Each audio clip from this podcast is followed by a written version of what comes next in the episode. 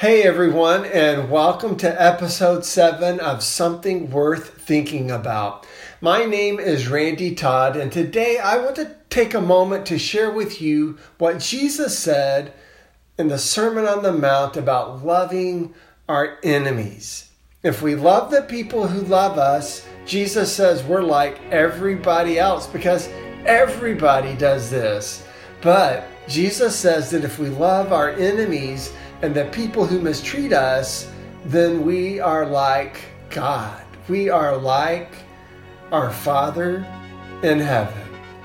So join me as we talk about this for just a few minutes today in episode 7.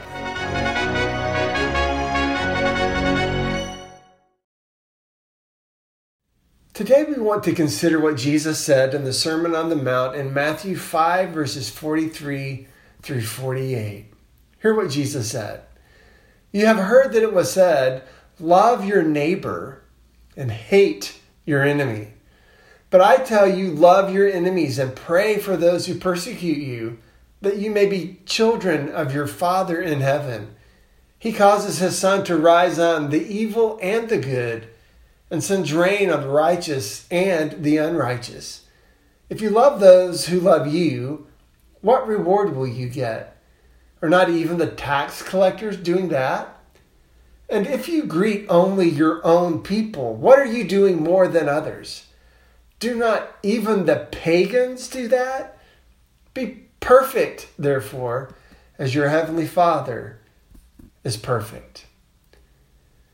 Now, in his teaching here, Jesus really rains on any sense of Christian pride that wants to puff itself up on the way Christians love and take care of each other. I get it. Living in a truly Christian community can be and is life giving, amazing, and wonderful. It's, it's just an absolutely incredible experience to share love and life with a group of people who are devoted to the Lord and to one another. And to any of us who might say to someone, you need to go and experience our church, my church. We love on each other like no other church you have ever known. Our church is the greatest. I love my church. Jesus would say, as nice as I'm sure that is, you do understand that Everybody does that, right?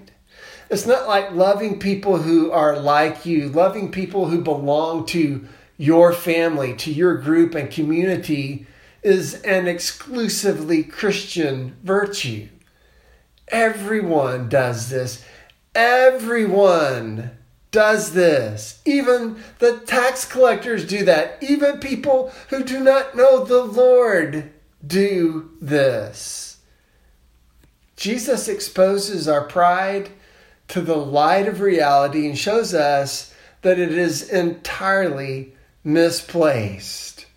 Jesus would say to us, So what?